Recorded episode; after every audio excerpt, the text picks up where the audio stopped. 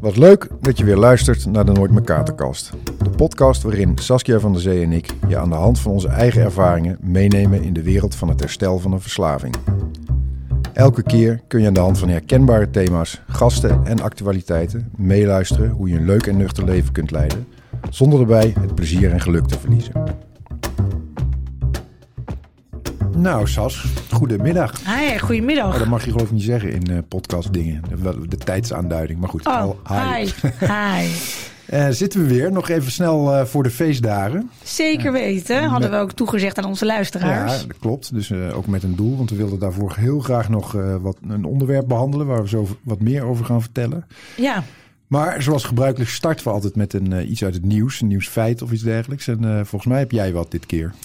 Ja, wat ik, eh, wat ik zag eh, voorbij komen een, eh, een deze dagen was een artikel waarin stond dat eh, er eigenlijk maar één op de drie ouders in Nederland eh, eh, niks onder de 18 afspraken maakt met zijn of haar kind. Nou, dat is best wel opvallend laag als je ziet hoeveel er aan gedaan wordt aan informatievoorziening, et cetera, en wat de gevolgen zijn. Want dat is best wel, hè. Dus aardig wat voorlichting de laatste tijd. Hè. Zien drinken, doet drinken. Scherder heeft een spotje inderdaad. Ja. Nou ja, van alles, toch? Ja, klopt. Heel laag dan. Dus wat maakt het dan dat er eigenlijk maar heel weinig ouders in Nederland zijn die daar afspraken maken over Ja. kinderen? Heb jij afspraken, Jeroen, erover? Ik was al bang voor die ja, advocaat van de duivel natuurlijk. Nou, ik heb niet echt een soort van niks 18 eh, contract, zeker niet. Maar eh, ik probeer wel, wij proberen wel om, eh, zeker met onze oudste, die is 15, om daarmee in gesprek te zijn en te blijven. ja. Valt niet altijd mee, want het is echt wel de leeftijd waarop, de, waarop het heel interessant wordt en, en geëxperimenteerd wordt. Mhm. En, maar ik heb niet een, een contract als zodanig van je doet niet dit en dit en dit tot je 18 of zo. Dat, En waarom eh, nee. niet? Ja, dat is lastig. Weet ik niet. Ik, misschien wel gewoon omdat ik er zelf... Omdat jij het lastig vindt. Ja, ik, dat denk, ik wel, ook, ja. Ja. Denk het wel. En jij? Eh, nee, ik heb helemaal geen afspraken met mijn kinderen ook. En ehm, sterker nog, mijn eh, middelste zoon die had eh, zijn Sweet 16 afgelopen vrijdag in een Oh studentenhuis. Als jongetje van net 16 dus. En daar werd gesproken in het aantal fusten dat we konden gaan gebruiken voor het feest. Ja, ja. Dus toen was het ook wel even schakelen. Van oké, weet je, wat, wat doe ik dan op dit moment? En Ja. hoe ga ik dan daarmee om? Ehm, nee, dus dat geeft wel aan dat ik heb inderdaad geen afspraken daarover gemaakt. Eh wetende wat voor een hersenschade het kan opleveren. Omdat de hersenen tot hun 24e in ontwikkeling zijn. Eh, maar ook wetende dat ik, en ik weet niet hoe, hoe, eh, hoe jij dat ziet. mijn kinderen niks kan gaan verbieden rondom alcoholgebruik. Nee. Ehm, en sigaretten en blow idem dito. Ehm, dus ja, ik, ik, tenminste, als ik kijk hoe ik was in die leeftijd en er werd tegen mij gezegd, je mag iets niet, dan werd het voor mij echt nog een keer honderd keer interessanter om het juist wel te doen. ja. Dus ik geloof ook niet zo heel erg in het principe Nou ja. dat, dat, dat je dus daar hele concrete afspraken over moet maken. Want dan moet je er ook consequenties aan gaan hangen. Ja, nee, dan moet je het, dan moet je het eh, constant monitoren inderdaad. Ja, ik, de, de, de koers die, die ik een beetje, waar ik een beetje in geloof, is inderdaad wel dat je, dat je op een gegeven moment dan maar uitgaat van het, van het eh, gezond verstand en, en, en het kompas van, van je eigen kind. En dat je hem zoveel mee hebt gegeven dat je hem, ja, Ja, eh, kun je dat ja, goed of kwaad noemen, maar dat, die daar, dat ze daar onderscheid in leren maken. En dat ze op een gegeven moment zien waar het toe leidt. Wat ik Ja. natuurlijk wel doe, en dat is logisch vanuit mijn achtergrond, is dat, dat ik ze ja, wel heel alert maak op, Ja. eh, op de mogelijke gevolgen. Ja. Hè, Dus dat, dat, dat doe ik wel. Maar denk je dan dat er zeg maar overheidsorganisaties en eh, hè, die eh, niks 18 campagnes en zo, als je daar nog meer geld in gaat pompen en nog meer voorlichting gaat geven, dat er dan meer ouders gaan zijn die dan wel afspraken daarover gaan maken? Ja, weet ik niet. Hè? Want, want ik, ik, ik denk als de vraag is aan ouders van heeft u een niks 18 afspraak, dan, dan zal heel, zullen heel veel mensen nee zeggen. Maar als je mensen gaat vragen van heeft u die voorlichting tot, tot u genomen en heeft u daar iets mee gedaan, dan, dan zou je nog wel eens andere uitkomsten kunnen krijgen. Ja. Daar geloof ik Ja. nog wel in. Want wat, eh, wat ik ook in hetzelfde artikel namelijk wel las, is dat er de kennis, eh, hè, als het gaat over de effecten en de, de dingen die schadelijk zijn, die kennis is vergroot. Ja. Dus juist als je dus dan denkt, er wordt heel veel geld ingepompt in, in preventief en voorlichting ten aanzien van middelengebruik, dan zou je ook denken dat er ook meer afspraken uit voortkomen. Maar dat is dus niet zo. Nee, dat is misschien ook wel een beetje Nederlands, hè? Van, eh, niet, We weten het wel, maar we doen het niet. Ja, nou ja, of we doen het wel, maar ik, hoef jij mij niet te vertellen hoe ik dat Oh moet ja, doen. dat kan ook. Ja. Dat, nou ja, kortom, best een interessant, ja, interessant. Misschien een, een nieuwe podcast. Ja. Nieuwe podcast om daarover te wijden. Want uh, even terug, hè, je gaf het al aan in het begin dat, um, dat wij nog even snel voor de feestdagen een interessante podcast uh, willen opnemen. Uh, en niet over hoe overleef je de kerstdagen, maar eigenlijk wat meer gericht op het werk. Omdat. Um, we natuurlijk zien, hè, corona hebben we op dit moment weer achter de rug. Uh, steeds meer organisaties organiseren kerstdiners, kerstborrels, kerstlunches. Uh, de, nieuwjaars, ja. de nieuwjaarrecepties uh, en borrels die ook wel weer worden ingeluid. Die, nou, die zie ik overal voorbij komen. En als het dan gaat over de zorgplicht die een werkgever heeft. Als het gaat over, ja, weet je, wat kan wel op de werkvloer en wat kan niet. Ik denk dat het mooi is om daar eens even bij stil te staan. Zeker. Nou ja, dat is natuurlijk hartstikke actueel. Excuus. Maar uh, wij kunnen daar heel veel over roepen. Wij kunnen daar onze eigen ervaringen uh, in delen misschien. Maar we hebben ook uh, gedacht van nou, misschien is het ook wel eens een keer goed om daar echt een, een, een expert, een, een deskundige, om het zo ja, maar te noemen, bij te ja, halen. Ja. En dat is in dit geval Sandra Koning van IDEO.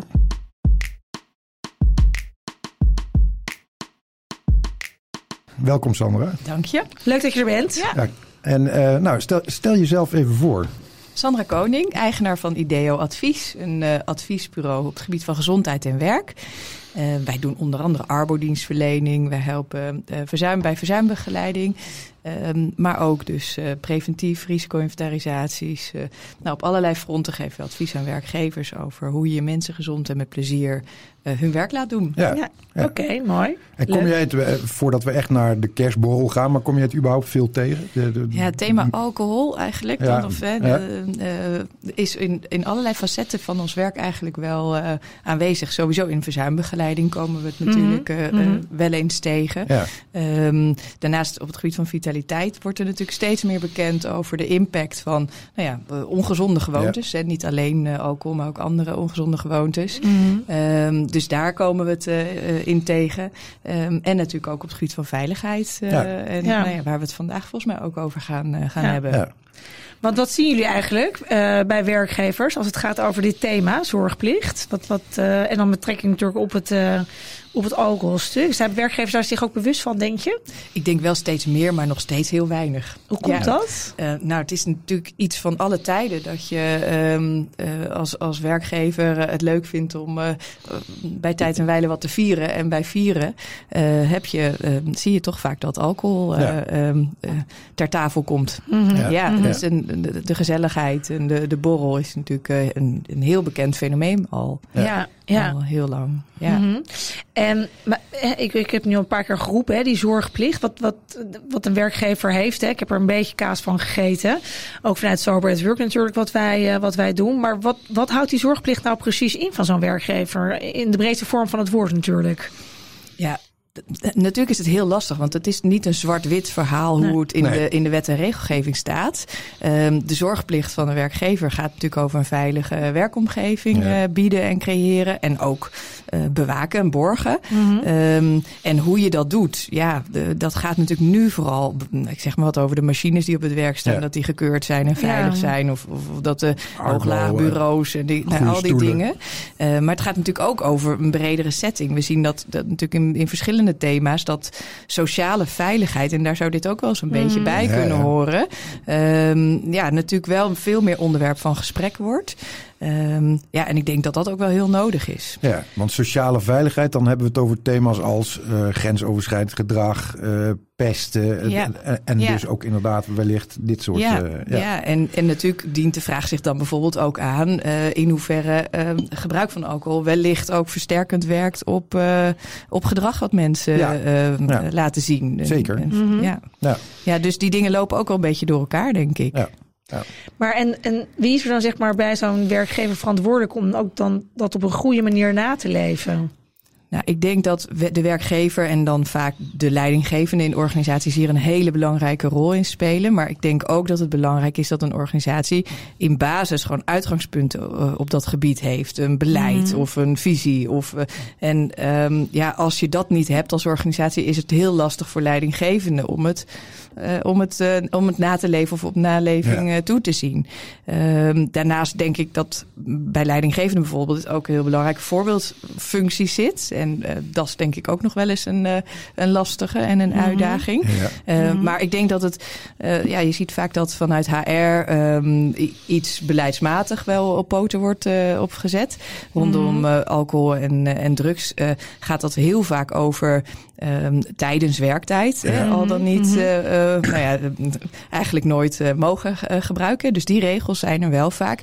Maar je ziet eigenlijk, nou, ik zie nog maar weinig de vertaalslag naar wat dat betekent voor sociale activiteiten. Ja. Zeker ook als die buiten werktijd plaatsvinden. Want daar hebben we het over vaak ja, met, een kerstborrel. met een kerstborrel of nieuwjaarsborrel.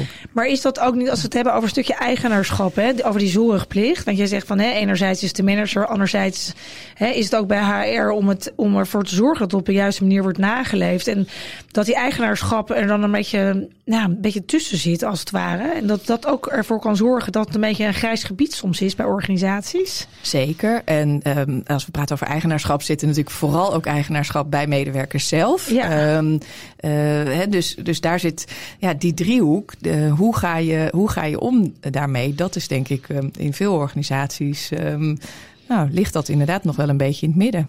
Ja, en dat, lijkt, dat, dat zorgt denk ik ook voor dat het soms ook niet altijd even goed gedragen wordt, ook in een organisatie, dit thema. Kan ja, dat? dat klopt. En ik denk dat als wij het erover hebben, als je het bespreekbaar gaat maken, voelt het snel voor organisaties als iets wat niet meer mag of uh, afgepakt wordt of minder gezellig wordt. Een taboe ook um, misschien ook binnen organisaties. Ja, want ja, de jaarlijkse kerstborrel is natuurlijk wel het hoogtepunt of, of de nieuwjaarsevent of wat het ook, uh, ook mag zijn. Ja, en het is ook ja. En ik denk ook, ik denk dus dat het ook nog de kunst is om te kijken van ja, weet je, volgens mij zeg je met een beleid ook niet dat je niet dat er niet gedronken mag worden, mm -hmm. uh, maar gaat het wel over, um, nou ja, wat vind je acceptabel, wat vind je niet, maar dat gaat niet over hoeveel glazen en, nee. en het gaat ook, maar het gaat, gaat veel meer over het gedrag van uh, wat mhm. mensen laten zien op dat soort uh, evenementen en feestjes. En hoe je ook kunt bijsturen als het misdreigt te gaan. Of uh, hoe je mhm. iemand kunt aanspreken. En nou ja, dat, ik, ja. denk, ik denk dat daar heel erg ook een stuk van de zorgplicht vooral zit. Ik hoor jou net ook zeggen, hè, dat zie, heb ik ook in het verleden wel vanuit mijn werkende leven gezien. Hè, dat ook dit soort festiviteiten als een kerstbol of een nieuwjaarsreceptie, dat het ook inderdaad buiten de deur gebeurt. Hè? Dus ja. hè, vaak is het zo dat een organisatie de zorgplicht zeg maar dan op kantoor heeft of binnen het bedrijf. Ja. Maar hoe zit het dan zeg maar als het gaat over rechten en plichten, het juridische aspect op het moment als er dus een, op een externe locatie geborreld wordt? Ja, wat ik al zei, er zijn niet, niet echt rechten en plichten. Er nee. staat natuurlijk nergens in, voor zover ik weet, ik ben geen uh, jurist, maar mm -hmm. het is niet nee. in het arbeidsrecht bepaald dat, je, dat, er, um, dat, je, dat je niet een glaasje wijn mag drinken. Mm -hmm. um, maar ja, ik denk dat je het inderdaad laagdrempeliger maakt door het buiten de deur uh, te organiseren. Um, je kunt je ook afvragen of je het inderdaad als werktijd, wel of niet als ja. werktijd uh, aanmerkt. Mm -hmm. en eigenlijk zouden al die dingen niet uit moeten maken. Gaat het er veel meer om wat je beoogt met een kerstborrel of een, een evenement, in welke vorm dan ook, en het gebruik van of, uh, uh, al dan niet alcohol uh, schenken. Nou, wat je beoogt en of dat ook kan en passend is in een werkzetting. Ja, ik vraag, want ik vraag me dat ook altijd af, want je hoort natuurlijk al die verhalen. En ik heb zelf in het verleden natuurlijk ook heel veel kerstborrels meegemaakt. Voor mij was dat altijd een soort van legitiem, legitiem legalisatie van, van, mijn, van mijn overmatig drinken. Hè. Dan dacht ik, oh ja, iedereen gaat los. Maar überhaupt, als je daarover nadenkt, hè, je, je zou haast zeggen, als je zo'n kerstborrel organiseert als werkgever, dan, dan nou ja, vraag je erom is het verkeerde. Maar het is wel echt zo'n summum waar mensen naartoe werken. Jij zegt het ja. net zelf al, hè, want het is het hoogtepunt van het jaar. Wat maakt nou dat die, dat, dat, dat vaak zo, zo echt losgaat, zo'n kerstborrel? Waar, waar, waar denk je dat dat in zit? Het is een klein beetje kat op het spek binden, inderdaad. Hè? Ja. Uh, wat je eigenlijk zegt. En um, nou ja, uh, je werkt heel veel met je, je, je, collega's zie je heel veel. En je ziet het nu zeker nu na twee jaar dat ja. er amper een uh, borrel plaats heeft kunnen vinden. Lijkt ja. het wel uitbundiger dan ooit. Mm -hmm. um, nou, je doet heel veel samen, je bereikt heel veel samen, je maakt heel veel met elkaar mee. En um, ja, er zijn natuurlijk genoeg bedrijven waarin mensen ook vriendschappen hebben, waarin ze ook buiten werk met elkaar afspreken, de kroeg ingaan. En mm -hmm. die zijn dat misschien al meer gewend. En dit is één keer in de zoveel tijd dat je met een hele groep van je werk, uh, een afdeling of, of het hele bedrijf op pad gaat en ja, eigenlijk een beetje gaat vieren, je samenwerking gaat vieren. En ja, zo, zo kan dat voelen. En nou, ik denk dat het ook iets leuks is en ook iets goeds is. Want het is voor de verbinding, is het heel goed om dingen te vieren. Um, en zeker als nu we dat wat minder hebben kunnen doen de afgelopen tijd. Afgelopen. Ja. Maar ja, wat gebeurt er nou hè, als er dan dus inderdaad een medewerker is? Want je zegt zelf ook van uh, hè, mensen die leven daar naartoe. En uh, hè, mensen zien dat toch als een enorme uitlaatklep. Uh, om dan ja, gewoon toch wel gewoon te gaan drinken. En als er dus dan vervolgens uh, iemand de kerstborrel verlaat en toch inderdaad met een slokje te veel in die auto stapt, of op een andere manier zeg maar dan ongeluk gaat krijgen. Het hoeft niet een heel ernstig ongeluk te zijn, maar ik bedoel, al heeft hij zijn auto in de prak gereden.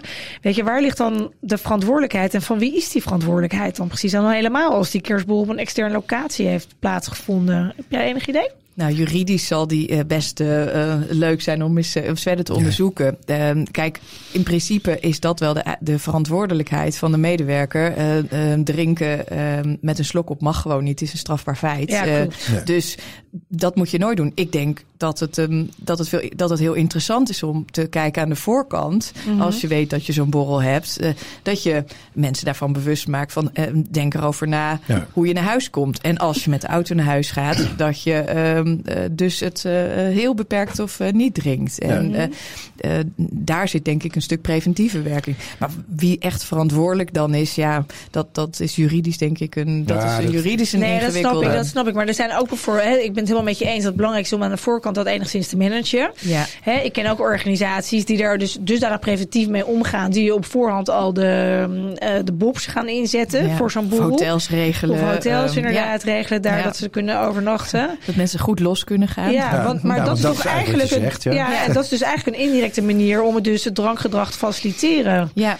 Ja. Of zie jij dat anders? Ja, nou ja, dat is. Of help je dat ze daarmee? Een, het, is, het, is, wel een, het is inderdaad een hele interessante wat je dan doet. Ik denk, um, ik denk dat het. Um, het eerste is natuurlijk heel interessant waarom het alleen gezellig kan zijn als er heel veel gedronken kan worden. Hè? Dus um, uh, ik denk dat ook meespeelt dat um, nou ja, door de jaren heen was er, was er ook niet zo heel veel alternatief. Hè? Het was, je, je dronk een wijntje of een biertje en anders werd het uh, cola of niks. Ja, klopt.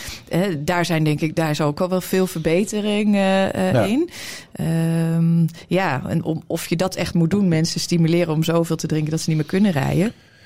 Nou ja, want daar zou je natuurlijk naar kunnen kijken. Hè. Als we het over aan de voorkant managen hebben, dan zou je eigenlijk een soort, nou, dan zou je het dan specifiek voor een kerstborrel doen. Maar heel veel, of steeds meer bedrijven hebben volgens mij ook wel een algemeen protocol. Hè. Want het is natuurlijk niet alleen maar met de kerst speelt dit. Je hebt natuurlijk wel vaker borrels. Er zijn bedrijven die volgens mij elke vrijdagmiddag wel een ja. borrel hebben. Dus dan ja. speelt, het, speelt het ook. Misschien is het dan wat minder heftig.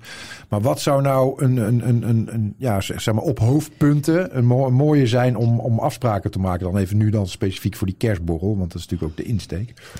Nou, ik denk dat je, dat je wel kunt kijken als je het organiseert naar de beschikbaarheid. Dus hoeveel, um, ja, je gaat, ja. Ik, ik, weet niet of je, je zult misschien niet een maximum uh, uh, aangeven, maar dat je wel inderdaad, nou, je kunt met consumptiebonnen werken ja. bijvoorbeeld. Het, zijn ja. het, zijn heel erg, het is heel erg oplossingsgericht.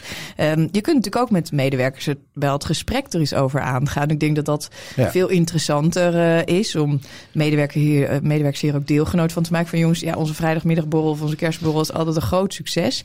Maar maar hij kan ook een groot succes zijn als we allemaal net even een tandje minder drinken. Dan hebben we ook minder die kater. Hebben we ook mm. minder risico op incidenten, op, ja. op, uh, op wat dan ook. Dus ik heb uh, dit jaar uh, wat meer al, alcoholvrije alternatieven geregeld. Oh, ja. Of ja. we wisselen hem mooi, af. Dat je van tevoren echt het gesprek met z'n allen... Dan maak je het ook een soort van... Wat jij zegt is heel waar. Hè? Dan, want dan ga je alles regulerend werken. Maar je kan ook zeggen... Joh, laten we nou met z'n allen gaan zitten. Of een afvaardiging of iets dergelijks. Hoe kunnen we dit nou op een andere manier inkleden? Dat vind ik een hele mooie inderdaad. Ja. ja. Maar hij blijft, het blijft een, een, een grote uitdaging. Ja. Um, en ja. ik, ik denk ook dat er, dat er veel mensen zijn die niet per se erop uit zijn om te veel te gaan drinken. Um, nee, maar ze zijn um, er wel. Maar er zijn er geen ander. Uh, zeker, die zijn er zeker ook. En ik denk dat het ook dus heel belangrijk is om daar oog voor te hebben. Daarin zie ik wel weer een belangrijke rol voor een werkgever of een leidinggevende zelf. Dat je wel, nou ja, kijkt en oog hebt voor je mensen. Hoe ze omgaan uh, mm -hmm. uh, op dat soort feesten ja. met, ja, met hun alcoholgebruik. En hoe hun gedrag uh, is. En uh, ja, of je daar signa vroeg signalen van kan oppakken. Ja. Ik, weet Ja. niet, ik weet niet voldoende daarvan of je dat echt, dat zul je ook heel goed kunnen verstoppen, eh, vermoed ik. Ja, zeker. eh, Eh, daar- ja. Jarenlang zelfs. Ja, Maar wij hebben dat, eh, eh, ja, maar Ja. hè, vanuit Sober at Work geven wij ook workshops en deskundigheidsbevorderingen bij eh, werkgevers. Om inderdaad hè, met hen ook in gesprek te gaan. Oké, weet je, hoe signaleer je dat? Ja. Hoe herken je dat? In Ja. gedrag, in emoties, in interesses. Wat zie je lichamelijk gebeuren? Ja. En ja, en dan, Supergoed, en hoe ga je dan inderdaad het gesprek aan? Dus dat is iets waar, nou, waar wij al best wel wat organisaties mee geholpen hebben de afgelopen periode. Eh, maar goed, daar te weinig denk ik nog. Dus daar valt nog best wel wat te halen. Ja, en misschien, misschien is het inderdaad ook wel een kans om te kijken voor werkgevers om ze te helpen bij, nou ja, hoe, hoe, wat voor richtlijnen zijn nou helpend? En, Ja. en Ja. niet, nou ja, net waar we het net over hadden met de, de, de regels voor de, de kids. Ja, Nee. regels Ja. bij volwassenen Ja. werken ook niet. Ja. Eh, gemiddeld- niet op die Nee. manier, denk ik. Maar hoe kun je inderdaad in voorlichting, eh, eh, maar wel uitgangspunten hebben van, goh, op, op de feesten of dingen die wij organiseren, hebben wij hier wel oog voor, voor dit thema. En wij Ja. gaan Mhm. niet alleen maar zuipfeesten organiseren. Nee. Nee. nee, en niet alleen maar sancties. Dus als Nee. dit dan dat, maar inderdaad veel meer aan de voorkant eh, informatie geven. Nou die, moet je, die, die moet je denk ik ook wel hebben. Hè? Dat je aan, eh, als, als, als, als soort van stok achter de deur van ja, maar wacht even, we spreken het ook wel gewoon keihard met elkaar af. Maar je hebt liever natuurlijk dat iedereen dat vanzelfsprekend op een gegeven moment vindt. Want ergens zal zo'n cultuuromslag natuurlijk moeten gaan Ja. beginnen. Ja. En het is ook heel mooi als dat inderdaad in een organisatie ingebed raakt. Dat collega, hè, dus dat het niet alleen van boven naar beneden gaat. Nee. Maar dat ook collega's nou ja, zich, ja. eh, een collega's kunnen aanspreken van joh, nou, misschien eh, even een watertje tussendoor. Ja. En eh, als Ja. het veel meer een thema is waar je het over mag hebben op het werk, dan is dat Mhm. misschien ook wel makkelijker om, het, eh, eh, an- om er anders mee om te gaan. Ja. Ja. Ja, maar ja, zeker. werkgevers die zijn toch ook verplicht eh, om een risico-inventarisatie te maken. Hè, met het doel Ja. om een veilig werkklimaat te creëren. En eigenlijk is alcohol en drugsgebruik iets wat erin terugkomt. Maar dat is ook volgens mij iets wat niet alle werkgevers weten. Tenminste, dat hebben wij, zijn wij een beetje tegengekomen de laatste tijd. Herken jij dat bij, Ja. bij jouw opdrachtgevers? Ja, de risico-inventarisatie is inderdaad een verplicht eh, Ja. Mhm. eh, instrument. Dat hoort elke werkgever eh, te hebben. Die moet je meestal ook laten toetsen. Eh, daar staat wel vaak een, een, een thema, eh, alcohol- en drugsbeleid. Hè, is dat Ja. Aanwezig? Mhm. En nou, dat is net een beetje wat wij net zeiden. Dat gaat heel erg over alcohol- en drugsgebruik tijdens werk. Hè? Ja. Dus, en Ja. vaak over, ja, je mag niet die eh, eh, eh, apparaten bedienen als je, Mhm. eh, of je mag niet op je werk komen onder invloed. Maar ja, Maar vervolgens dat- mag je niet eh, aan de poort eh, testen, toch? Dat Nee. maar alleen bij in bepaalde Heel- sectoren. Ja, alleen in Ja. bepaalde sectoren. En als je dat heel goed hebt vastgelegd, ja, Ja. Mhm. dat klopt. Mhm. Ehm, en hij, hij is sowieso ingewikkeld, want het komt wij krijgen nog vaak genoeg de, de vraag ook in verzuimbegeleiding. Nou, zou, je, zou jullie misschien even willen vragen hoe het met, eh, met zijn of haar alcoholgebruik is? Want we ruiken af en toe wat. Ja, Hmm. Ja, ja, ja, Eh, dus er precies. zit, Toch een beetje eh, privacy lekker doorschrijven. ja, we vinden Ja. dat, dat, dat, is, dat is toch wel moeilijk. Ja, En, dat is ook, dat is ook heel moeilijk. Ja, dat, dat is ook echt wel een grijs gebied. Ja. Nou ja, goed. En ik denk dat daar vanuit ons werk ook nog best wel wat te halen valt. Om het juist niet meer grijs te houden, maar het gewoon heel transparant en heel Ja. duidelijk te hebben. Want hè, het gaat inderdaad over alcohol en drugs op de werkvloer, wat wel niet mag. Maar Ja. ook een beetje veel meer van, oké, maar wat zijn de gevolgen dan? En wat zijn Ja. de effecten? Dat- dat- en ja. hoe, ga je, hoe los je het op? En niet alleen maar vanuit preventie, maar ook vanuit het gesprek daarin ook aan te gaan. Nou ja, dat wilde ik net, net dat, dat, dat merk ik ook heel erg. Dat er, er is ook heel veel onwetendheid gewoon. Ja. Hè? Het is, het is, ja, op die kerstboom, oké, daar kunnen mensen dan nog wel plaatsen als die uit de hand loopt. Ja, dat is niet goed. Maar Ja. mensen weten helemaal niet wat de, effect, de mogelijke effecten, de gevolgen en denken niet door. Hè? Dat, Ja. dat is ook wel, eh, misschien mag je dat ook van, niet van, van werknemers per se verwachten. Maar dan, dan ligt daar dus een rol voor jezelf als, als, als, als, als staf of hoe, hoe je dat wil noemen. Om, om daar eh, eh, bewustwording te creëren. Ja. ja, en dat is nog wel hard nodig, Ja. eh, Ja. inderdaad. En dan zou ik binnen die risico-inventarisatie ook... Nou ja, hebben jullie me ook wel weer alert op gemaakt door, eh, door hierover in gesprek te gaan. Van, Ja. ja. buiten het alcohol- en drugsgebruik op de werkvloer, maar ook hoe, hoe gaan we om met, eh, met feesten en evenementen en eh, Mhm. het aanbieden van alcohol. Dus Ja. heb, wat is Ja, daar, wat is wat is onze visie? afgesproken? Wat, wat doen Ja. we daarmee? Ja. Mhm. Ja. En, dat, en dat is iets wat niet altijd geborgd is. Nee, zeker niet. Want jij hoort, want het voorbeeld wat je net gaf, was, dat triggerde mij ook even. Doordat het inderdaad een beetje dan hè, eh, vanuit, vanuit de werkgever een beetje bij jou dan wordt neergelegd. Als het gaat over die risico-inventarisatie. Van ja, goed, hè, we vermoeden dat, puntje, puntje. En zou je niet Ja. eens kunnen vragen dat? Ja. Want hoe reageer je dan op zo'n moment? Leg je hem dan terug of ga je, wat doe je dan? Ja, in principe als, um, is dat een verantwoordelijkheid van de werkgever hè, om, om dat gesprek aan te gaan. En het is, het is, het is dus, uh, uh, mensen signaleren iets en het is dus de kunst om uh, op de juiste manier in gesprek te zijn met je medewerkers. Om dit soort thema's ja. ook gewoon nee. wel bespreekbaar te kunnen maken. Ja. en als je het vaker in je organisatie over allerlei vitaliteits- en inzetbaarheidsvraagstukken, zoals wij dat dan noemen, hebt, ja. is het dus ook prima om daar een keer naar te vragen. En gemiddeld genomen uh, voelt de medewerker zich dan ook niet aangevallen. Nee, of, nee uh, zeker niet. En, en nee. natuurlijk zul je, zullen er mensen zijn die misschien wel uh, juist zich aangesproken voelen en daar heel heftig op reageren. En dat zegt um, ook iets over diegene. En, en, dan weet je dat ja. er wat te doen is, denk ik. Ja. En dat het, ja. dat het ook interessant is om te kijken welke hulplijnen of welke hulpdingen je kan aanbieden. Nou, ik denk dat daar een groot deel van, van de problematiek ligt. Is dat je dat, of, hè, dat, dat heel veel, het is voor heel veel mensen ook confronterend hè, om, om te zeggen van nou, ik ben een manager of ik zelfs wel HR-manager. Maar ja, ik, ik drink zelf ook. Dus ja, moet ja. je nou tegen hem gaan zeggen ja. dat... Hè, dus dat, dat is vaak een heel simpel dingetje waar, waar vaak al het gesprek door uitblijft. Terwijl ik denk, wat, wat, wat je net zei... Dat als je het gewoon algemeen aanvliegt, niet eens zozeer aan de aanleiding van incident, maar gewoon zegt van joh, we, we hebben dat gesprek met iedereen, dan, ja. dan, dan is het natuurlijk veel minder een taboe, lijkt mij. Ja. Ja, oké. Okay. ja, dat is wel een beetje een ding. Want ja. dat, dat is, het is dus wel een taboe. Dus, uh... ja, nou, voor heel veel mensen zelf, denk ik. Hè? Als, ja. als je, kijk, wij uh, zijn inmiddels heel erg gewend om daarover te praten. Maar er zijn natuurlijk heel veel mensen die, die en misschien niet, die hebben niet zelf per se een probleem. Maar die weten natuurlijk ook wel dat ze wekelijks of dagelijks een borreltje drinken. En het dan daardoor dus heel lastig vinden om dat, dan die boodschap vervolgens te gaan verkondigen. Alsof dat niet zou kunnen. Weet je, nee, dat, dat, ja. dat, prima. Maar wat ik bedoel, ook wat, ja, plus het feit dat er natuurlijk ook gewoon binnen organisatie, dat herken jij misschien ook wel, dat er gewoon heel veel taboe zit op het gebruik van alcohol op de werkvloer. Ja. Om dat ook bespreekbaar te maken. Ja. Ja. Dat dat ook echt wel vrij lastig is. Omdat het dan inderdaad ofwel te dichtbij komt. En hè, de ene HR of verzuimmanager die reageert er anders op dan de ander. Maar het blijft heel lastig om daar, uh, om daar iets ja, om daarover in gesprek te gaan. Want als je het nou hebt over juridisch, hè, volgens mij is, is het zo dat het of juridisch is het niet verboden of zo, toch? Dat heb ik wel, hebben wij wel geleerd, toch? Nee, alcohol en zich, drugs. Mogen op de werkvloer. Ja, ja, ja. Ja. ja, ja. Want anders kunnen we natuurlijk nooit kerstborrels en dat soort dingen op de werkvloer Nee, geven. maar ik bedoel ook tijdens werktijd. Op zich is het niet wettelijk verboden Nee, om, als jij op het bedrijf loopt om een slok jenever Nee. te nemen. Ik Nee. even wat. Nee. Nee. En bij, de daar- meeste, ja, bij ja. de meeste organisaties staat er iets over in personeelsreglement of in een ADM. handboek of in een inderdaad een spe- gespecificeerd eh, beleid daarover. Ja. Dat zou ik ook iedereen aanraden om daar Ja, iets over Ja. op te nemen. Want anders heb je nooit iets om, eh, om een medewerker op, eh, op aan te spreken. Ja, Maar het is eigenlijk bizar dus dat dat, dat, hè, dus dat, dat ja, de andere, andere kant kan ik me ook wel alle haken en ogen voorstellen die je dan als wetgever hebt. Hè, van ja, bij die de zus en bij die zo. Dus ik snap wel dat, dat, niet, dat daar geen juri, juridisch niks mee is. Maar je dan de reden te meer, en zeker in bepaalde sectoren, om daar natuurlijk enorm veel aandacht aan te besteden inderdaad. Nou, kom jij veel organisaties ook tegen dan, waar dit zeg maar niet is vastgelegd in de ADM-beleid bijvoorbeeld? Ja, zeker, nou, zeker bij kleine organisaties is dit ja, minder, eh, minder in Ja. beeld als Ja. eh, beleidsthema. Grote organisaties zie ik het wel vaak. Mhm. Is het wel ergens, maar is het, wordt het pas uit de kast eh, getrokken Ja. als er een Als verdenking misgaat. is? Ja, of ja, als ja. er een, eh, inderdaad, Ja. als er iets misgaat Ja. met, eh, met iemand. Terwijl het ADM-beleid juist ook heel erg gericht is op preventie en Ja. eh, voorlichting, toch? Ja. Ja. En wat vind jij klein, Sander? Klein en groot, waar hebben we het dan over? Nou, tot een, tot een man of vijftig, zeg maar. Is eh, klein. is, zie ik dan Ja. even als, kleine organisaties. Daar zie je dat zie je, eh, daar is gemiddeld genomen net even minder vastgelegd. Ja. Eh, grote organisaties hebben vaak wel een, een HR-afdeling of een handboek of een, Mhm. nou, waar, dat, waar dat dan wel zijn plek Ja. eh, in vindt. Ja. Ja.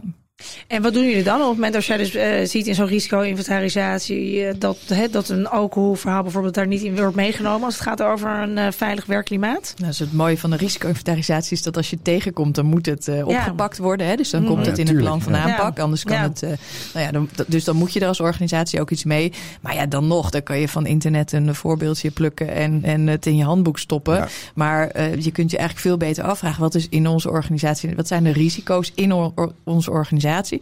Nou, op individueel niveau gaat het natuurlijk gewoon over de vitaliteit en inzetbaarheid van mensen. Mhm. waar alcohol en drugs en medicijngebruik invloed op kunnen, kunnen hebben. Dus daar wil je over nadenken.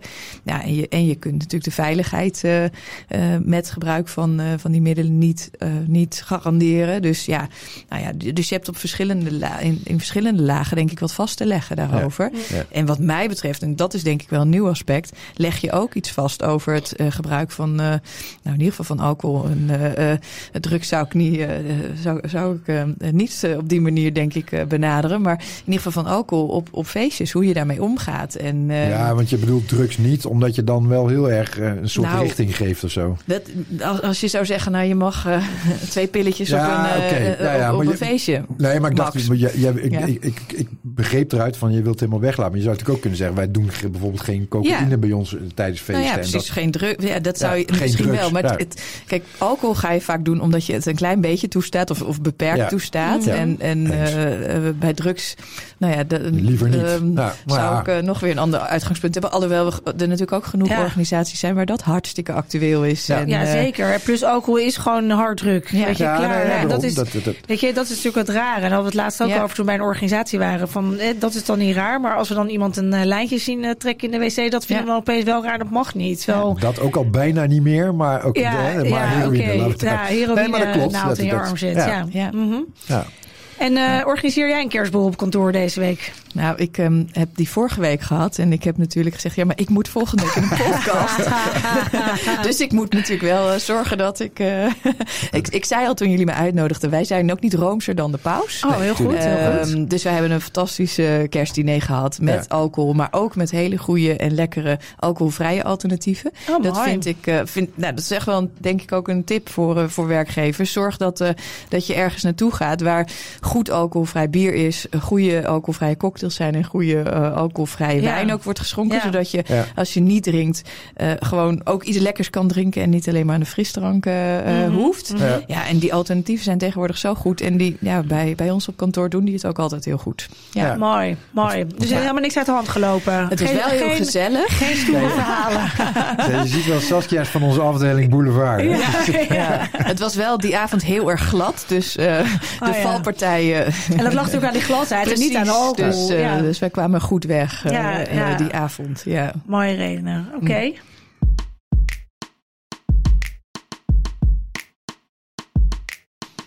Nou, dan vatten we eigenlijk altijd al alles een beetje samen. Het gesprek in een soort van mogelijk tiplijstje. Jij begon er net al even mee, Sandra. Hebben we, hebben we zullen kunnen, maar dan even specifiek voor de kerstborrel. Want dat is toch actief kerst, ker, kerst, oud en ja. nieuwborrel. Nieuwjaarsreceptie, dat soort uh, festiviteiten. Van, kunnen we daar een soort van handvatjes uh, formuleren? Jij zei het een hele mooie. Hè? Dus dat, eh, Zorg voor alternatieven. Ja. ja. en maakt die ook aantrekkelijk. Hè? Want dan, dan, is het ook makkelijk om bijvoorbeeld af te, af te wisselen in plaats van uh, alleen uh, alcohol te drinken. Mm -hmm. um, ja, en, en aan de, we hebben het al over gehad dat we aan de voorkant, hè, dus voor de feestjes, het, het er met elkaar over hebben en over nadenken. Over en Zeker. ja, ik denk dat dat goed is. En, en ik zou eigenlijk heel veel organisaties willen uh, uitdagen om hun ADM-beleid, voor zover ze het hebben, er eens op na te slaan. Uh, wat hun uitgangspunten zijn rondom het organiseren van borrels en hoe ze, daar, hoe ze daarin ook hun zorgplicht uh, proberen oh, in te vullen. Ja. ja. Dan kunnen ze volgens mij jullie bellen dan. ja, dat als dat, ja, ja, zeker. zeker. Als zeker, daar nog. Uh... en ik heb, wat, wat ik, ik vind dat gesprek heel, dat, ja, dat ligt, klinkt heel voor de hand liggen, maar ik vind het echt een mooie van je dat je, dat je, daar betrekt die medewerkers er gewoon bij. Ga gewoon zitten en maak desnoods een soort projectgroep of, of commissietje van oké, wij gaan een uh, uitgangspunten voor borrels en festiviteiten formuleren met z'n allen. Het is, het is, de eigenaarschap, zeg ja, maar. Hè? Precies, over dat eigenaarschap. Dat je dan zegt van oké, dan is van dan wordt het ook echt geladen binnen de hele onderneming. En dan, uh, dan heb je draagvlak, lijkt mij. Hè? Dus dat, uh, maar goed. Nee, ik denk een stukje bewustwording en van tevoren na het nadenken hoe je het gaat inrichten en hoe je het gaat doen. En daar een aantal mensen in meeneemt, dat dat ook al na een eerste stap zou kunnen zijn. En praktisch hebben we dan hè, de, de, de, de, ja, de alcoholvrije alternatieven. Uh, zorg dat je. Wij hebben wel organisaties gehoord waar je het echt een term is. Hè, dus de sober chaperones. Dat, je, dat, is altijd dat je zorgt dat er een paar collega's eh, nuchter blijven. om, om eventueel uh, begeleiding te verzorgen. Nou, dat, dat, dat vind ik best wel mooi. Dus dat kun je natuurlijk op allerlei manieren faciliteren. En, uh, ja, en, en, en als het dan inderdaad uh, blijkt dat het ja, hè, dat er toch inderdaad een aantal medewerkers zijn die dan vervolgens toch uitglijden of niet goed gaat. Dan is het belangrijk ook om het gesprek aan te gaan. Ja. En Ja. niet eh, te vermijden. Precies. En het dat het, taboe. ja. het zou veel bespreekbaarder mogen worden. Ja. Hè? In Ja. al zijn facetten. Ja, algemene in, tip ja, is dat. Ja. ja, dat Ja. vind ik wel. ja. Hey, volgens mij eh, zijn we dan, eh, dan hebben we dat wel een lijstje van tips eh, geformuleerd. Dus dan eh, hebben we dat, dat hoofdstukje ook weer afgesloten. Heb jij nog een, eh, nog een inbreng, Sandra?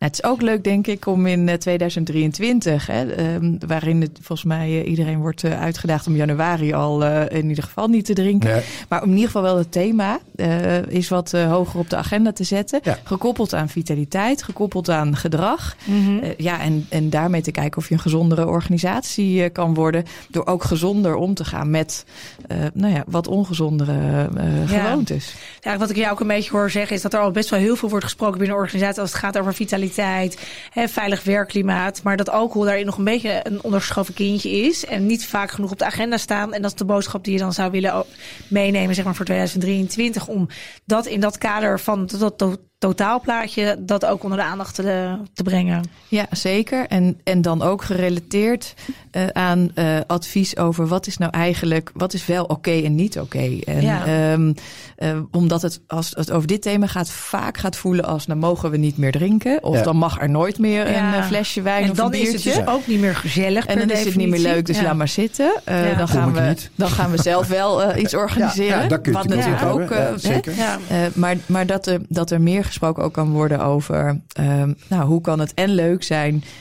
met binnen een biertje... perken. maar wel gewoon Ja. normaal en, en eh, ge- ge- binnen, binnen de perken blijft. Ja, Ja. ja.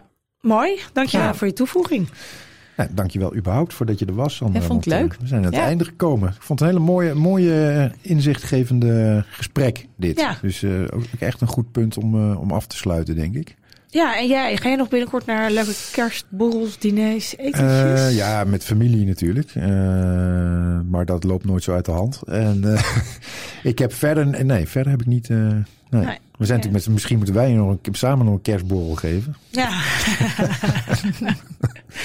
Nee, Nou, dan wens ik jou ook mooie feestdagen jij toe, ook, Sas. Jeroen. jij ook, Sandra. Nogmaals bedankt. En nou, we. Tot in het nieuwe jaar. tot in het nieuwe jaar. Bye. Bye. Dankjewel voor het luisteren. Saskia, jij ook bedankt voor je mooie inzichten. Heb je nog vragen naar aanleiding van het onderwerp of heb je zelf een leuke suggestie? Dan kan je ons mailen. Vind je deze podcast interessant? Geef ons dan een review op Apple Podcast of Spotify. Deze podcast is mede mogelijk gemaakt door de Podcastfabriek in Haarlem.